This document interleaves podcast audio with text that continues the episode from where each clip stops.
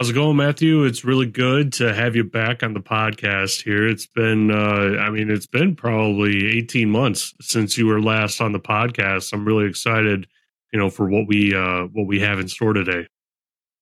Yeah, great. Thank you very much for having me back. Time flies when you're having fun, I guess. yeah. Yeah. It doesn't seem like it's, uh, it was that long ago, but it's just like one thing after the next, you know, in our lives where it's like traveling and just constant uh, constant go on different topics. Yeah, indeed. And uh, 2023 has been particularly busy on many, many fronts everywhere in the world. Yeah. Yeah, absolutely. So, you know, before we dive into, you know, a 2023 recap, um, why don't you tell my audience, you know, who you are, what your expertise is, and all that good information, right? Because you know maybe maybe there's some new listeners that haven't heard you before. And i just want to make sure that everyone knows you know who you are and what you provide in the field. Yeah sure. So um, my name is mathieu gorge. I'm the founder and ceo of VigiTrust. We're a software provider of uh, grc solutions. And we've got an award-winning solution called VigiOne that allows you to prepare for validate and manage continuous compliance with about 100 security frameworks worldwide specifically um, anything that has to do with data privacy, information governance, and compliance. So, as you can imagine, all the usual suspects uh, PCI, HIPAA, GDPR, NIST, ISO, um, and so on. And so, um, I've been in cybersecurity for longer than I care to admit, and probably been about 25 years. I started when cyber was, was not called cyber, it was called network security. And then it became content security, internet security, data security, privacy. And now we're in, in the area of, of global compliance and global security. Uh, I'm involved with a number of security think tanks, including the, the VG Global Advisory Board, which is a, a non-for-profit uh, think tank with about 1,350 members from 30 countries. Um, and we talk about what's happening in the industry in, in under Chatham House rules. One of the things I would say uh, straight off is that um, uh, you know, my view is that security, uh, if you work in security and you do your job correctly, nobody knows your name. But if something goes wrong, you become public enemy number one very quickly within the organization and it and it carries a stigma in the industry moving forward. And I think that as a community, we need to look after each other and we need to make sure that we share best practices, not just by saying this is what you should do, but also saying, you know what, this is where I made mistakes. I'm going to share that with you so that you don't have to make my mistakes. And hopefully you will share your mistakes with me so I don't have to make them. Yeah, that's a really good point. You know, and I think that that kind of experience is often overlooked.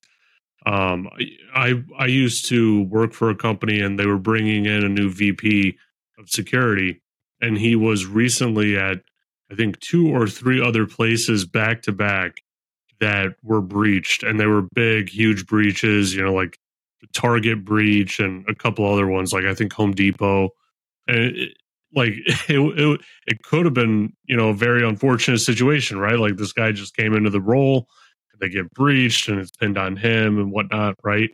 Um but everyone internally was like ooh are we sure we want to you know hire that person? And you know the only person that like actually stood up for him was like the senior director that would be reporting to him and said you know like well why wouldn't we want that experience in house you know like we haven't been breached. He's gone through it. He knows what what happens, what can happen, and how to handle that situation. Yeah, and you know the reality is that um, there's only two types of companies out there: the ones that have been breached and the ones that don't know they've been breached. Um, and and it's nearly better to understand that you have been breached, so you can better the systems, the processes, the security awareness, the culture of security, so that you can make that an ongoing journey. I always say that that security is a, a, a journey and not a destination. So by the time you reach compliance with regulation one, two, three, or X, Y, Z, your your your ecosystem has evolved. You know, maybe people have left, maybe you've acquired a business, maybe there's a new system that has been rolled out, and so your risk surface changes all the time. And so to say that we are secure right now you might be secure for a millisecond, but everything is dynamic. And so you need to work with people that understand that and somebody that's already dealt with a breach most likely will understand it better than somebody that hasn't. That doesn't mean that the skills are not equal. I'm, I'm just saying that having to deal with a breach from a, a PR perspective, a technology perspective, a legal perspective, um, uh, you know, an internal perspective is something that unless you've lived it, you can, you, it, it's difficult to grasp. Now you can get amazing training for it and you will you will be much better at dealing with it if you've had the training but uh, unfortunately it, you won't really grasp it until it happens to you if that makes sense. Hmm. yeah that's a that's a really good point. You know you bring up there's there's two kinds of companies companies that know that they've been breached and the ones that don't know that they've been breached yet right? Um do you i have an interesting question that's probably a loaded question when companies have you know subsidiaries or let's say branch branches in China or more adversarial countries, right?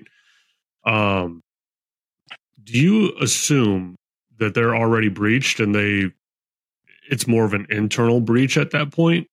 Um, does that make sense? Because you know of how China and Russia just throwing out a couple adversarial countries out there, right? Um, well, how they typically operate is, you know, when you operate in their country, they own all the IP that you create there. So, do you do you see it that way, or, or not necessarily? So, I, I don't necessarily think that they've been breached or spied on, but what I would say is that if you you need to understand your ecosystem, and what I mean by your ecosystem is anything that's behind your firewalls, your hybrid workforce, your applications, your third parties, fourth parties, any anybody that interacts with with your systems, even even from time to time, even sporadically. And if some of those subsidiaries or branches or people are based in a country that is at risk, um, then you need to run a tabletop exercise as to what it would mean if you could no longer get to that data, if you could no longer get the physical assets, the hardware, for instance, back into your own country, if you could no longer uh, talk to the regulator, the local regulator, because what might happen, and, and that happened specifically with Russia and Ukraine, is that from one day to the next, uh, suddenly it became super difficult to get your data. And even if you have a backup of your data, because of nationalization of Western assets in Russia, for instance, you, you will never get that data back. And you can be sure that at that stage, that data is going to be analyzed. So, um, you know, there are currently about 10 plus um, really bad conflicts worldwide. And of course, you, you hear about Russia and Ukraine and you, you hear about Israel and Gaza, but there are a few others that don't really make uh, uh, the headlines the same way. You need to map out where you do business and the impact on your business. And I think that's where um, the boards are, are, are really starting to wake up suddenly in 2023 and into 2024 that you, you know, you, you can't, just assume that because you do business in a country right now and it's all solid, there's the right um, policies and the right backups and so on, that you don't have to actually um, plan for the worst. Um, and, and, I believe that as, as humans, we are generally thinking um, optimists, sometimes too much. And mm. it, it's it's a case of understanding what am I ready to lose, have I trained for that? Because as I said, if you've trained for it, even if you haven't really experienced it, but if you've done a tabletop exercise as to, oh, from tomorrow onwards, we can no longer do business in Taiwan, you know what that means and you've prepared for it. And I think that it leads me to uh, the uh, World Economic Forum's Global Cybersecurity Outlook 2023 report, where essentially they list all of the top risks that organizations need to deal with. And the first risk is not the advent of AI. It's not the rise in security breaches. It's the geopolitical fragmentation. So in other words, what's happening in countries where you may or may not do business will actually impact your business again, I go back to Russia invading Ukraine. You can you you can see a huge rise in ransomware attacks coming from Russia into countries that are openly supporting Ukraine. You can, uh, it's reasonably well documented that there were a number of critical infrastructure attacks on the Ukrainian uh, critical infrastructure assets in the nine months leading up to the, the physical attack. And then that kind of dropped about two weeks before the physical attack, and now it's back up. And so we are monitoring as an industry and threat intelligence the, the countries that are getting the most attacks right now because it could be it's not guaranteed but it could be a sign of physical attacks and i think that um, you know, I'm not telling anyone to forget about privacy and, and so on. Absolutely not. You need, you need to continue working on that. But I do think that right now is a good time to go back to basics and to say, what is my ecosystem? What am I protecting? What am I willing to lose in 2024? What, what can I absolutely not afford to lose in 2024? And that will drive your threat intelligence and your and your, and your protection strategy in, into the new year, I guess. Yeah, it makes a lot of sense. You know, I, I actually I, I, took part in a tabletop exercise before, and those are those are extremely good at identifying the areas of improvement. Um, it's really interesting. You know, they'll they'll come up with a different scenario, and you have to work through it, and everyone on the call, you know, has a role. Um, I, I've seen it from both ends where everyone knew what they were doing, and then the other side was, you know, no one really knew what they were doing. And, you know, in this tabletop exercise, the company was was breached for an entire week before security even knew about it. Right? Um, it's it's it's um it's it's a really good tool that organizations you know should and typically do use to really you know identify those gaps and actually it's really important to shore them up once you identify them. Um you know now now looking back into 2023 what were some of your top items i guess that happened in 2023 that you think may be setting the stage for 2024 um well uh, from a technical perspective the rise of ransomware uh, attacks um, the uh, scaling in the, the number of attacks against CEOs and C suite um, from a social engineering perspective that was extremely visible.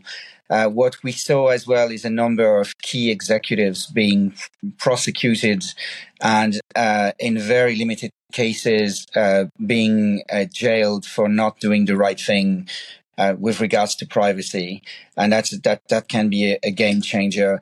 Um, we we saw a number of new regulations coming out uh, in in specific areas, and we saw obviously the advent of NIS2 in Europe with regards to critical infrastructure protection.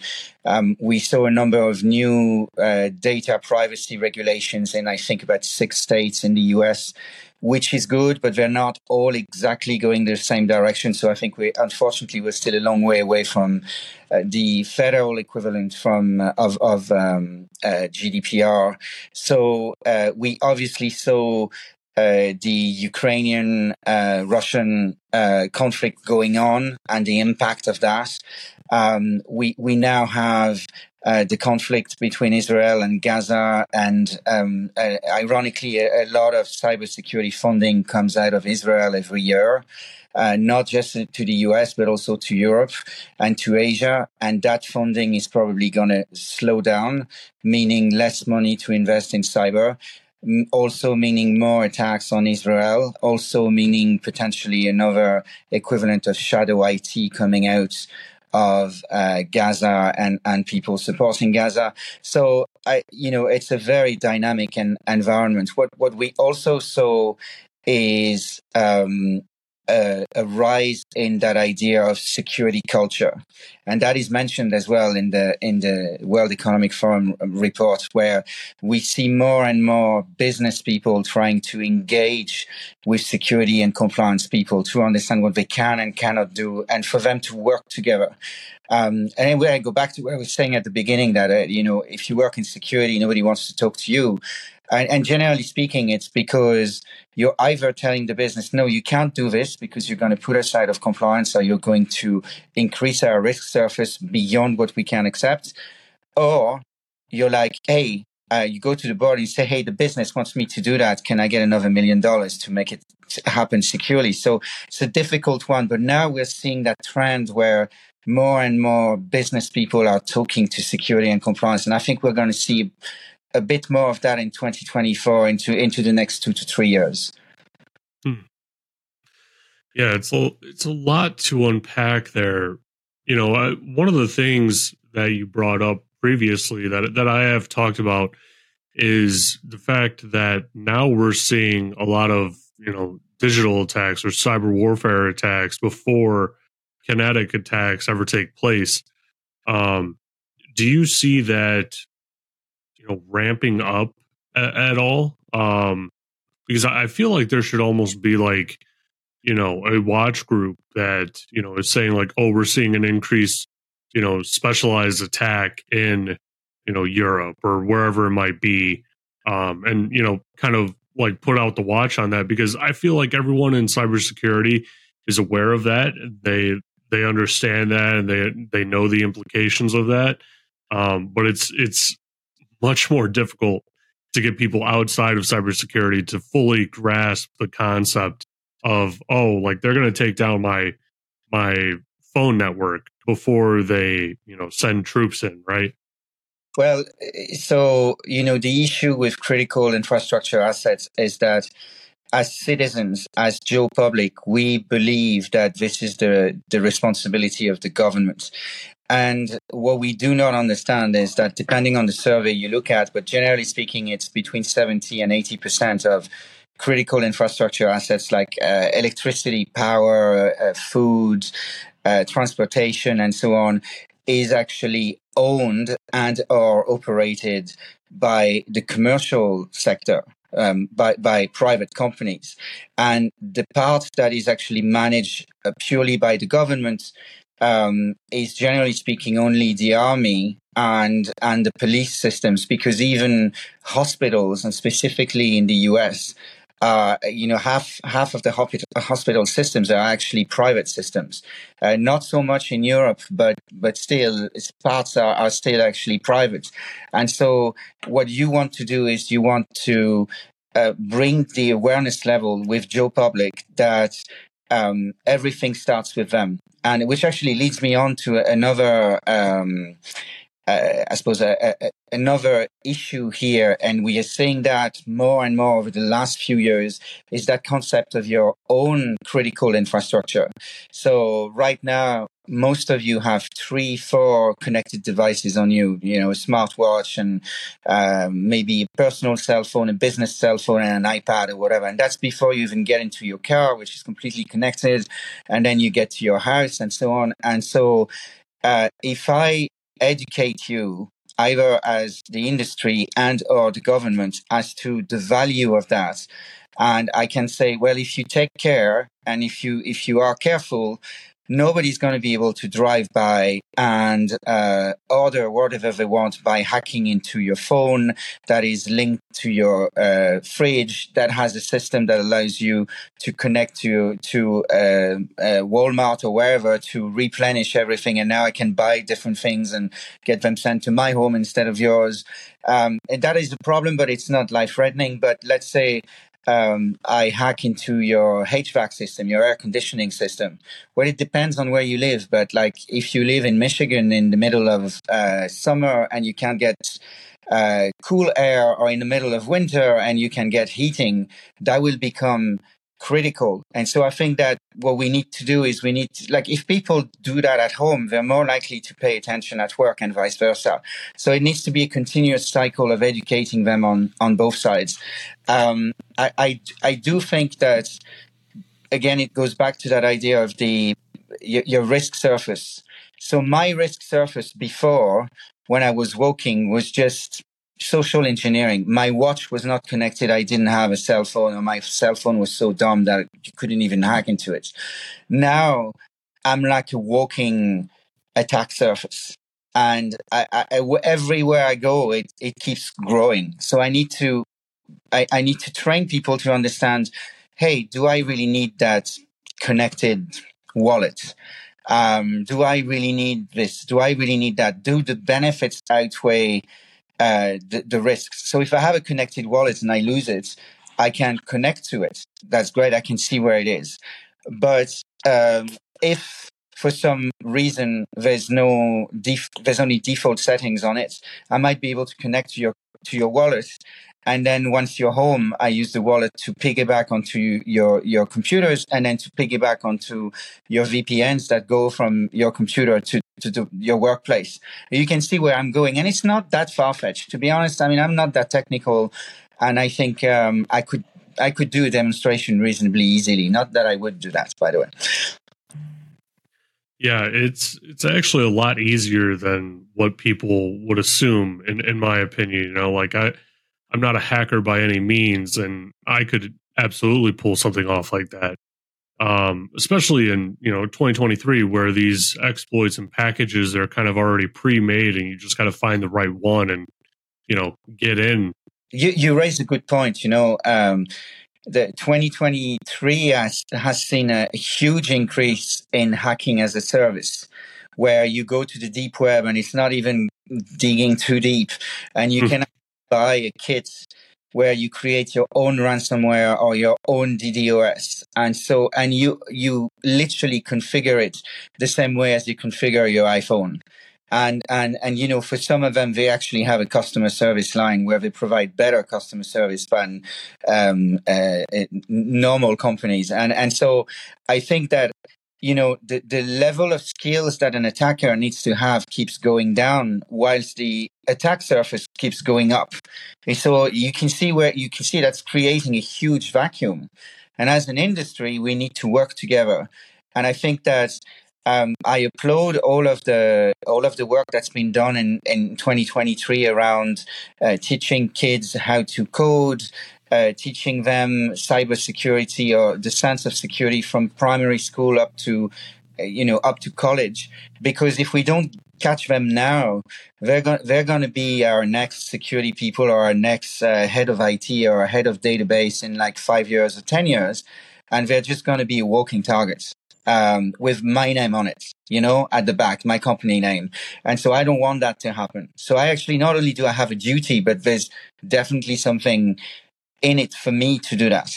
Um, which actually leads me on to um, a- another uh, another point. I'm in the process of writing uh, my second book around the life of CISOs, but not around not generally speaking around you know the, the, the certifications that they have but I've, i asked them all the same 15 questions in the same order about work-life balance and the threats that they see out there and one very interesting question um, that I asked them is Do you think we are creating the right succession plan for when you get out of the industry?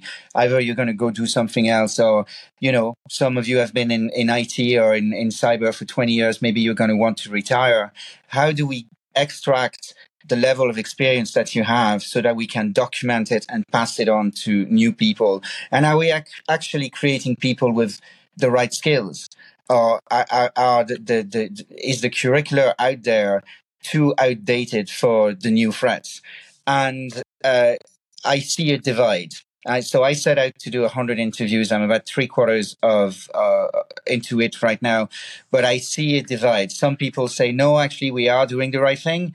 Others are saying, I don't think we are. And I mostly don't think that we we have the ability to pass on our knowledge, which I think is an interesting point. Because if you think about it, um, you know, eh, people that became network security managers in and around early tw- 2000 uh, would have had maybe five to 10 years experience in IT already.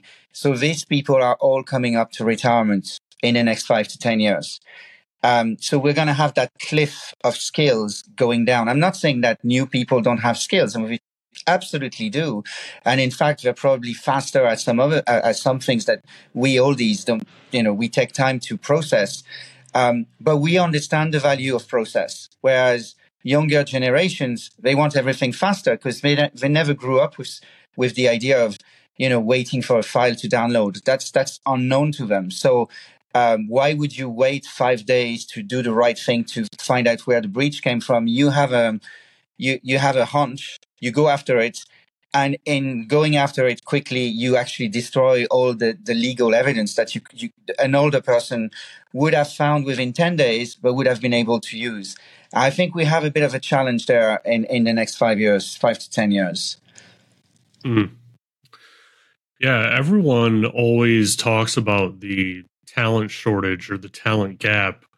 And not a lot of people are bringing up the fact that a lot of the people that are in leadership roles or have been, you know, very experienced in their job uh, for the past, you know, 10, 15 years, they're all retiring fairly soon. You know, I, I actually got brought on at a company to replace someone as their security expert that had been at the company for 25 plus years they were retiring in the next, you know, six or nine months, something like that. And, you know, that, that, that knowledge dump, right, that we had to go through. I mean, it's every day for, you know, nine months. Why did you make this choice? What was this situation? Who did you work with on this? Who do you trust within the organization? All of those sorts of things. Um, you know, and, and now this, this company that I, that I came and worked for, they had a very forward thinking view. You know, they were very good at thinking ahead, planning ahead. And so things like that were always on their roadmap of who's retiring when, what skill sets do we have to pick up, what skill sets do, you know, we need to augment and replace and things like that. But not every organization is thinking like that. And that's that's a huge challenge that's going to be coming up very shortly. It's almost like a different it's almost like a different problem from the talent shortage that we already have. Yeah, and I, I think you know um, there are a lot of talented people that are coming on the market. That that's not exactly the the problem.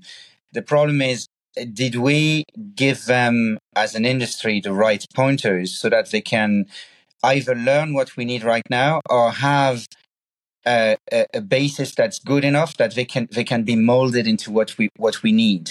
Because um, obviously, there's no point in creating an expert in forensics if we have enough people in forensics. But equally, if you know forensics really well, you'll be able to add value in incident response in, in, in purple team and so on. So you'll be able to reshape your knowledge. But I, I, I think the worry is more about um, are, we creating people that have too narrow of a scope? And that scope is valid today but may not be valid tomorrow and will they manage to retrain? Um, i'll give you an, an example um, uh, very, very, topical. Uh, so let's go back to 2018 for just one second. 2018 gdpr was enacted. And so overnight millions of people were GDPR experts. They just added that to their LinkedIn or their resumes or whatever. Today, everybody is an AI expert. And more worryingly, a lot of people are AI security experts. So that's great. At least there's an interest. But the challenge is not really just in AI security, as in securing the code and securing the LLMs and so on, because there's emerging technology on that it's about AI governance. And there are very few real AI governance uh, courses out there that allow you to grasp the real risks and the way to embrace AI in a, in a way that allows you to govern the process and to deal with issues. And so, what I wouldn't want to see is um, tens of thousands of AI cyber experts being born over the next uh, 12 months and they're actually not trained the right way and they actually add no value but they think that they, they're going to be able to get jobs because they're probably not going to be able to get the jobs they want and they may actually not add value or not add as much value. And so i think it's really important for us as the industry to work with uh, third level universities to go and do guest lectures. I do guest lectures for various universities. It allows me to keep my finger on the pulse to understand how younger younger people think what they want to learn, the questions that they ask, and so on, as opposed to saying, "Oh, the next big big thing is um, AI risk management." Maybe it is, maybe it isn't. I mean, the thing with AI is we don't exactly know as an industry, and anybody t- that tells you they know. Uh, take it with a pinch of salt because it's such a fast moving target that we don't exactly know just yet. Yeah, that's a really good point that you bring up. You know, it's a lot easier to add these, you know, key terms to your LinkedIn or to your resume than it is to actually, you know, create the skills and get the skills that are needed to actually, you know, fulfill that AI security title.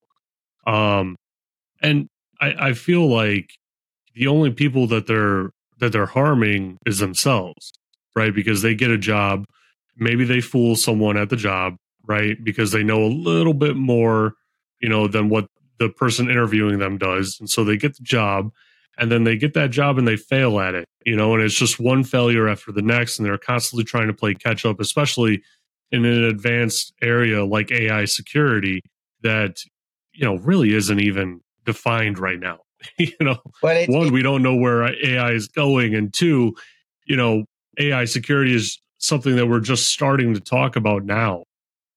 Right, and I and I think it's it's great to have an interest in AI. It's great to understand uh, Chat GPT, but AI is not Chat GPT. Like it's way bigger than that, you know. And and and I think that um, uh, you know right now there's good expertise in the market around the data that you can feed AI and the risks that you take and how to mitigate those risks and how to uh, classify the data and maybe have a filter and train people and so on.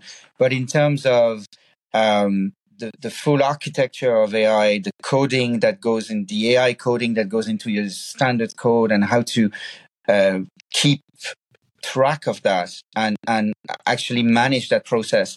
It, it's still early days. Now that said, you know, uh, in the last two years, um, there's been about 35 new AI related regulations and standards that came out. Um, and, you know, there's been stuff like, for instance, the uh, EU AI Act. Uh, there's been uh, other things coming out from the industry, and it reminds me of the beginning of the cybersecurity industry, where um, believe it or not, back in, in 2000, 2005, there were a lot of industry standards that came out. Some of them were uh, driven by a vendors, some of them were driven by associations and so on. And we're seeing that right now. And but you have to remember that if you dial back today, uh, according to the UCF, the Unified Compliance Framework, there's about four and a half thousand regulations around privacy, data, and security. But the reality is they all dial back to about 20. And then when you look at those 20, they really dial back to ISO, NIST, CIS, GDPR, potentially PCI as a restricted one, and a few on the, on the software security side. So it's very likely that we will have the same with regards to AI. So I would keep an I, I would keep a watch on that if I was interested in working in risk management for AI. Hmm. So where do you think you know what are some key areas that you think are going to be you know really booming that people need to pay attention to in 2024? I, I definitely think we're going to see some attacks on personal infrastructure. So uh, there are already vendors coming out with, with ways to help you secure your, your infrastructure at home, all of your stuff that's connected. Um, I, I think we're going to continue to see ransomware. I have absolutely no doubt there's going to be a few new zero day attacks every year. That that's what happens. Um, we we are seeing, um, as always, attacks on uh, government, but mostly financial institutions. Um, it's also interesting to see what's happening in the UK with regards to PSD3 and everything that has to do with authentication and strong authentication, uh, identification. So uh, I would suspect there's going to be there's going to be continued investment in that. Uh, I think we're going to we're also going to see ridiculous things being connected. Um, I, I, I heard that that example the other day uh, uh, of a vacuum cleaner um, completely connected that actually goes and vacuums on a regular basis, but actually maps out your your property. So now you know that Mathieu has a two bedroom or three bedroom apartment on one floor or two floors. Can you imagine where this is going? You know, um, I, I do believe that a number of uh, attacks are going to be automated, but I also do believe that a number of counterattacks are going to be automated using AI. Uh, that's the good side of AI. Um, and, and that's good because whilst a system is able to deal with the noise, the actual analysts can deal with the real attacks or the attacks that, that require more thinking. Um, and so um, I, I, we're going to see more regulation, of course. Uh, we're going to see some new AI regulation. We're going to see some updates to uh, EU GDPR. There's a chance that the UK is going to lose their adequacy because the, the, the UK GDPR currently is um, uh, recognized as being equivalent to European GDPR, but the ICO, the Information Commissioner's Office, has already taken steps to go a different direction than the European Data Protection Board. So if they lose their adequacy, that will mean that from an EU perspective, transferring data to the UK will be the same as, as transferring it to the US or Mexico or Australia. And you can see, you know, that, that the evolution of that. So, um, are we going to see a digital Pearl Harbor like we, we, we all think might happen at some stage? I don't know that 2024 is the right year for that. But I do believe that the geopolitical fragmentation is is not going to go away, um, and we're just going to have to learn how to deal with it. So uh, I wouldn't be surprised if people offering uh, red teaming and purple teaming and and tabletop exercises uh, were make a fortune in 2024, and and it wouldn't probably wouldn't be a bad thing for the industry. Hmm. So, what are what are some areas that our current AI policy and governance is lacking in? Right, because I feel like this this field is advancing pretty rapidly, and you know, per usual, right, the the governance of it and the policy behind it um, is lagging behind. So, what are some areas that you know we kind of need to, I guess, pick up the pace in? Well, th- there are a number of uh, best practices and checklists that are available. So the IAPP, the Inf- the International Association for Privacy Professionals, um, came out this year with uh, a, a, very good document that has, I think, about sixty-five keywords and key topics that you need to look at in your AI um, initiatives uh, from a technical and a policy and a training perspective. So you're going to see more of that. Um, there are, as I said, a number of vendors coming out with interesting technology about um, how to make sure that whatever you do using AI doesn't actually impact on the generic codes of your software. So I think we're going to see some more of that. Um, and it wouldn't be, you know, I think what we need is like a, an OWASP top 10 and a SANS top 20 for AI um, and and it and it's coming. You know, there there are a few out there that are just industry driven, but there's going to be there's going to be some more.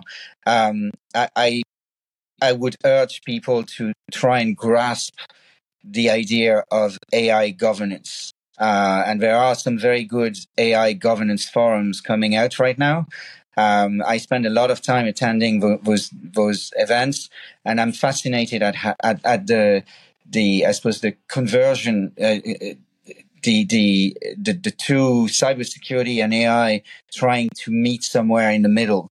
It's an interesting thing to watch because um, cybersecurity is very at this stage, you know, like there's a risk or there isn't a risk. We can mitigate the risk or, or we can't because we understand it reasonably well, but we don't really understand AI. I think another thing to, to keep in mind is if you're familiar with the Cloud Security Alliance, the CSA, um, uh, they are basically saying that protecting um, your AI systems and infrastructure will follow a, a, similar trajectory to what we've learned about the cloud. So initially, everybody was saying, "Well, I'm not moving to the cloud; too dangerous. I don't know what's there."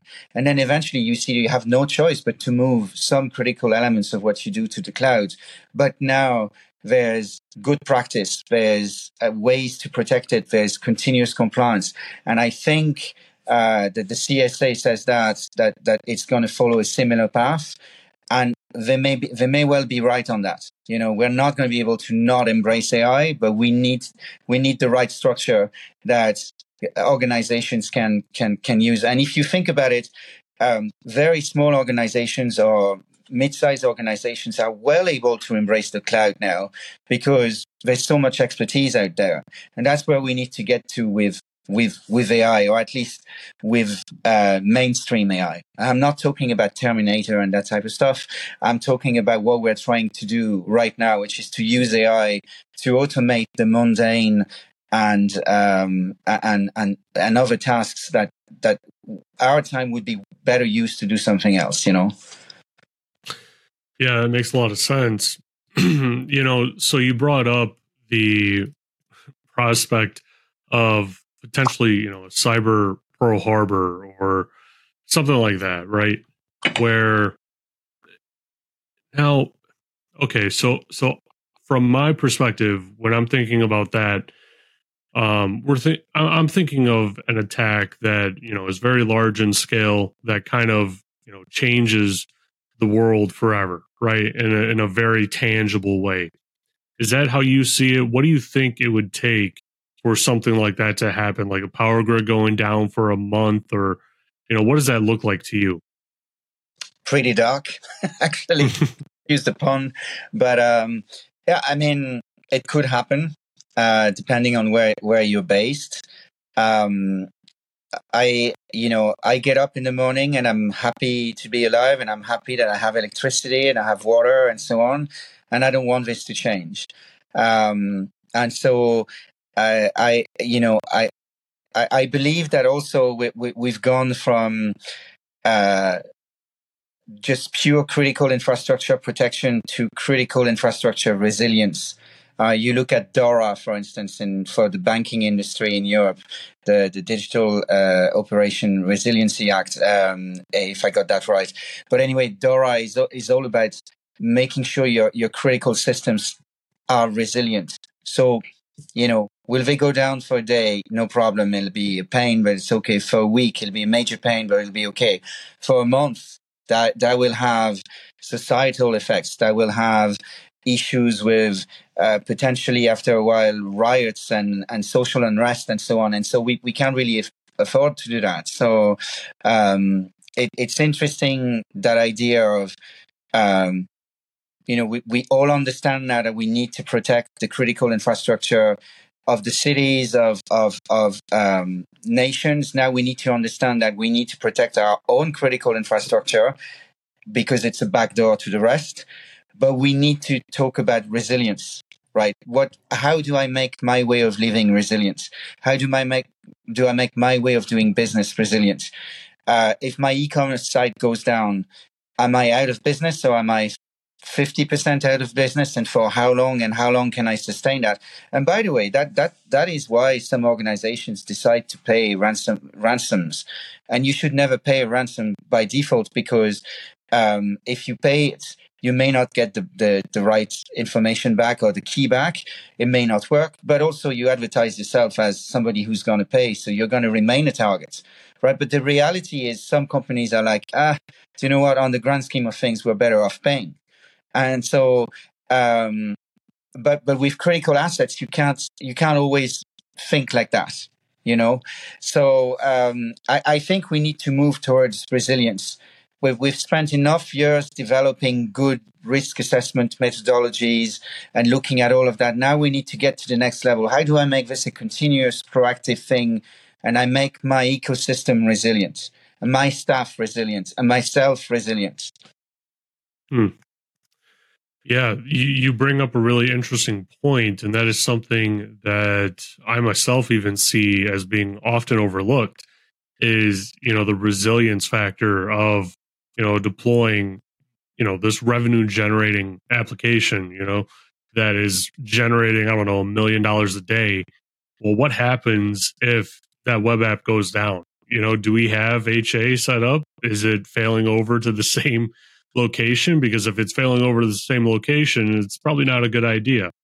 Um, all of these things are often overlooked or put on the back burner and said that we'll get to it, you know, eventually. Well, in the in the meantime, when eventually is is coming, you know, you can have an attack that takes it down completely, and it's like, oh, that that thing that we said we were going to get to eventually uh, never came because it was already at risk. You know, um, Well, you know, Matthew, we're we're coming to the end of our time here, unfortunately. But you know, before I let you go, um, how about you tell my audience, you know, where they can find you, where they can find VigiTrust, um, if they want to learn more. Yeah, sure. So first of all, thanks again for the opportunity to to talk to you today. Uh, so you can uh, find information about VigiTrust at vigitrust.com, V-I-G-I-T-R-U-S-T.com. Uh, you can find information about myself, uh, MathieuGorge.com in one word. Um, I've also published a book called The Cyber Elephant in the Boardroom, published by Forbes and uh, bestseller on Amazon. And you, you'll find it on, on Amazon. And it's all about translating cyber risk into business risk, primarily for non-technical people. Um, and of course, I'm very easy to find on LinkedIn. And I actually love networking. I love meeting people from the industry. There is not a day that I don't learn something new about cyber. And I've been at it for 25 years, and and it's a it's a great industry that way. Awesome. Well, thanks, Matthew. I really appreciate you coming on, and I hope everyone listening enjoyed this episode. See you, everyone.